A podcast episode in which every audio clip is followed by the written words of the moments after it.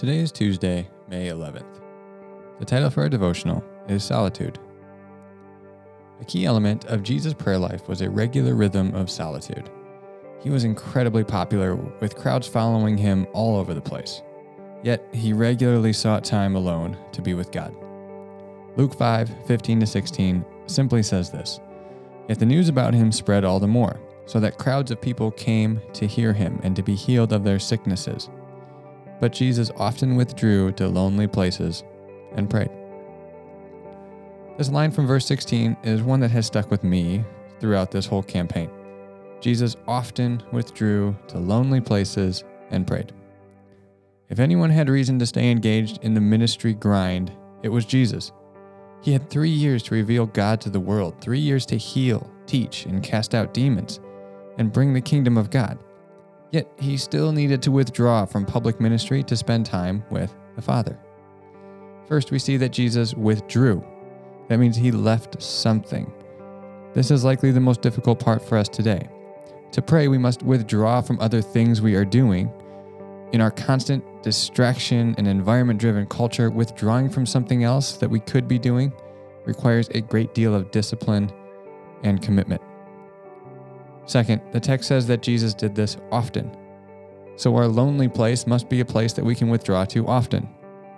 This isn't a once in a year vacation or retreat experience. This is a weekly rhythm type thing. Retreats are great, but they're, they're difficult to do often.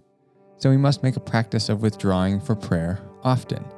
Maybe if it isn't even the same place, but it has to be a place nearby so we can go often. Third, he went to lonely places. He would often retreat to mountains or to gardens to be alone with God. So our place should be a place of solitude, a garden, a trail, a closet, etc. Anywhere that we can visit regularly to connect with God in solitude.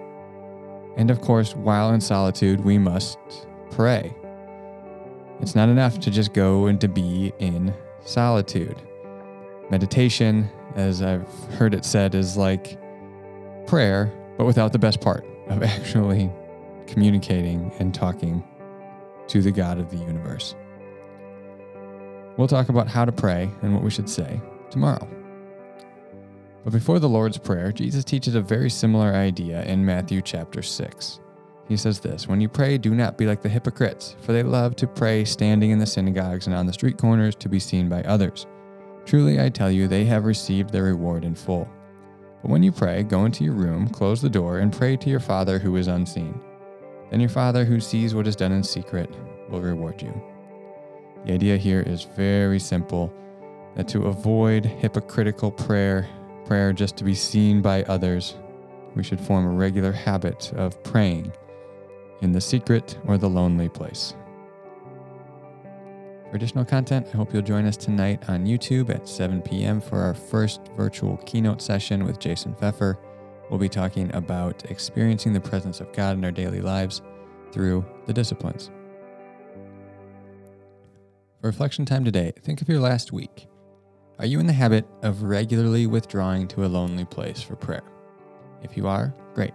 Keep it up. If you aren't, plan a time today or tomorrow to withdraw to a lonely place to pray. Think of the place, think of the time, think of how much time you'll spend there, and be sure to plan it all out. One of the most common reasons that I hear to not do this is that we're just too busy. I would argue that you're not too busy for this, that if you're busy, you're too busy to not do this, that you need this more. When we're busy, we really need time alone in solitude with God. That's what Jesus did, and that's what we should do too.